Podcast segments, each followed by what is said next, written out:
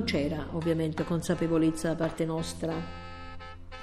che fare di, per fare questo tipo di mestiere ci volevano delle belle competenze. Quindi ci siamo tutti un po' improvvisati animatori, ci siamo tutti improvvisati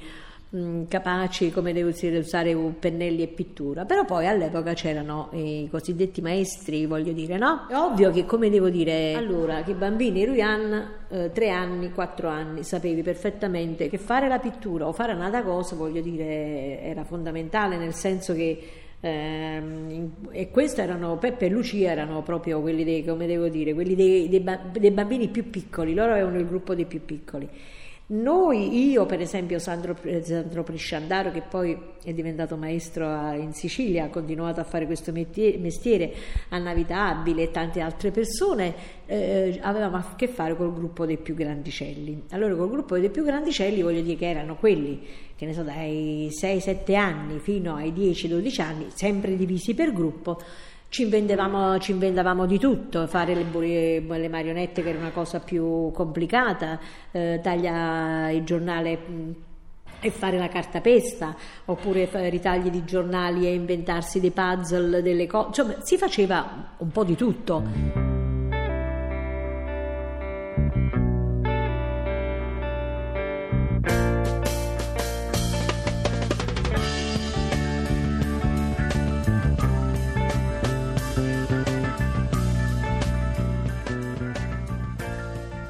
Difficile, come devo dire, la relazione con loro, come devo dire, perché già più strutturati come persona, cioè un ragazzino di 12 anni, voglio dire, che veniva dalla strada, probabilmente ne sapeva molto più di me, che ne tenevo all'epoca 25 o 26. Quindi, come devo dire, tutto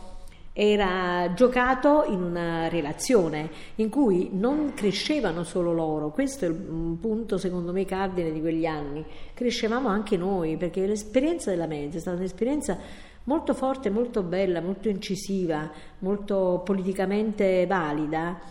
eh, perché eh, con i bambini, così come con i ragazzi, non è mai a senso unico. Non è che tu dai da mangiare e potevi soddisfare quella parte che poteva, comunista, cattolica, che c'era un'altra parte che era quella, come devo dire, che eh, tu sapevi che questa era un'esperienza che dava molto anche a te, come tutte le esperienze in cui c'è come tutte queste esperienze, lo scambio è molto, molto importante, molto forte, insomma, no? Almeno noi come provenienza sociale eravamo lontani da problematiche così grosse, per cui in qualche modo ne siamo rimasti anche molto spaventati, no? E cioè, se tu vedevi una donna camminare in pieno inverno senza calze, perché le calze non si poteva comprare, e quando a una manifestazione un signore gli ha detto, eh, ma non ho capito, tu eh, stai facendo per l'autoriduzione, vuoi fare bullette, però le sigarette stai fumando, le sigarette e fumo. E lei gli mise il piede sul tavolo, disse, sigarette, il, il casetto mi voglio accattare, le sigarette non ci voglio rinunciare perché è l'unica cosa, che, l'unico sfizio che ho, insomma, l'unica cosa a cui posso attaccarmi.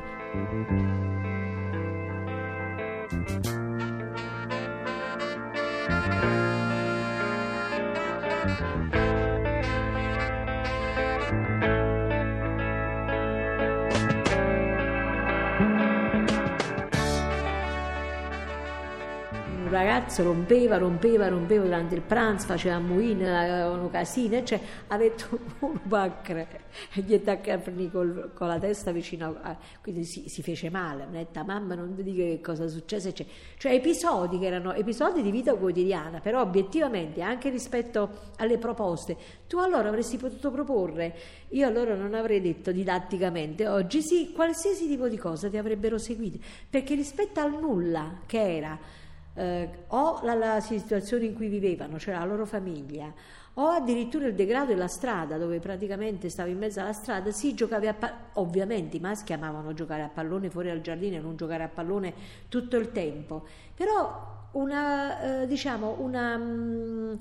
Abbiamo fatto molti carnevali nel quartiere in cui loro si costruivano le teste per, come devo dire, per, per, per fare poi la sfilata del... De, de, cioè loro qualsiasi cosa gli proponevi, questo era per loro come una sorta di luogo magico, dove avvenivano una serie di cose che loro nella loro vita non avevano mai fatto.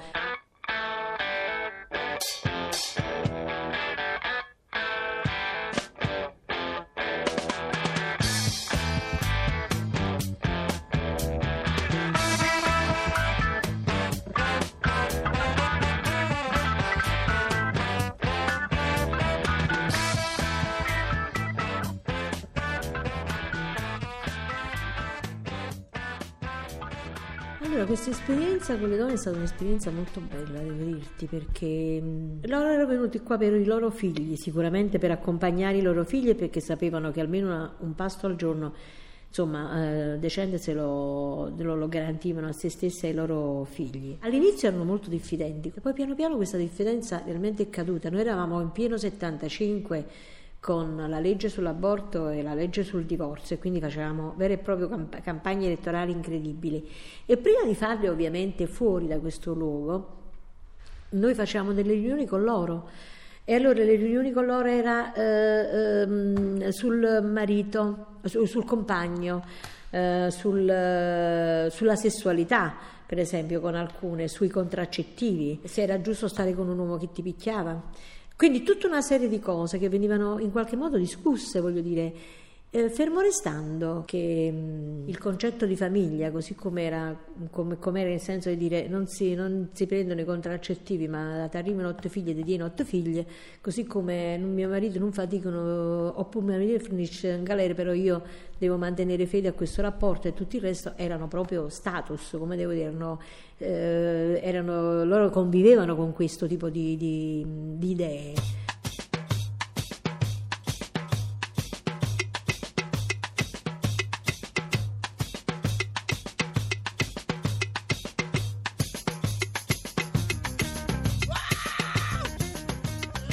Come devo dire, una presa di coscienza o una consapevolezza che certe cose non erano poi tanto giuste e tanto corrette, solo che da prenderne atto a cambiarle le cose eh, ci vuole una vita forse, forse neanche ci riesci, avendo strumenti adeguati. Pensa loro che erano, in, come dire, totalmente dipendenti da questi uomini che, voglio dire, probabilmente portavano quattro soldi, voglio dire, per, per mantenere loro e tutta la famiglia. Quindi non, non dice, neanche un minimo di, voglio dire, di emancipazionismo, se così c'era la consapevolezza che insomma essere picchiati non era una cosa così carina e che se uno ti fa fare eh, dieci figli forse devi trovare un modo per non fare questi dieci figli no? e quindi molte che ne so hanno pigliato il contraccettivo senza che il marito lo sapesse come devo dire facendo una serie di piccole ma erano piccole cose in un contesto come quello eh, tu, ogni piccola cosa era, diventava quasi come devo dire eh, rivoluzionaria poi ovviamente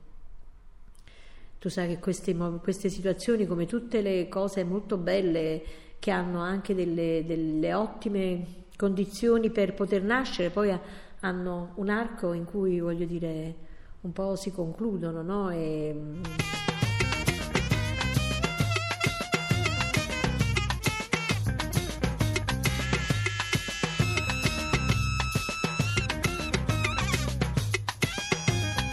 I ragazzi di allora sono uomini di oggi, insomma, 30, 40 e se non di più, che mm, eh, voglio dire, non questa esperienza, ma probabilmente tutto il tessuto sociale no, ha, ha, contribuito a far sì che eh, da quell'esperienza si partisse per dico, costruire un, anche un futuro più, come devo dire, dignitoso, no? Cioè nel senso che hanno trovato delle, delle compagne, hanno fatto dei figli, però sicuramente queste compagne saranno stati più rispettosi perché qui hanno avuto anche, come devo dire, una, una situazione, si può dire, semplificativa, no? del fatto che ci stavano uomini e donne, non c'era alla, alla, alla, cucina, non era che lavavano le donne i piatti, li lavavano pure gli uomini, che dei bambini piccoli non si occupavano solo le donne, ma si occupavano anche i maschi, Peppe e una, una miriade di, al, di altre persone. Io penso che questo sostanzialmente in quelle generazioni che frequentavano la, la, mensa qualche cosa, voglio dire, probabilmente è passata, soprattutto nella costruzione della, mm, della, della propria esistenza, nel, nel, sapere, nel capire forse un po' di più rispetto a alle, alle, generazioni che avevano precedute quelle della mensa, eh, eh, che cosa voglio fare, non dico che cosa voglio fare da grande, ma certo non posso andare a rubare, soltanto a rubare per poter, poter campare, ma probabilmente mi trovo una vaca, vaca domasta a dieci anni e mi costruisco una possibilità lavorativa. Questa era la mensa,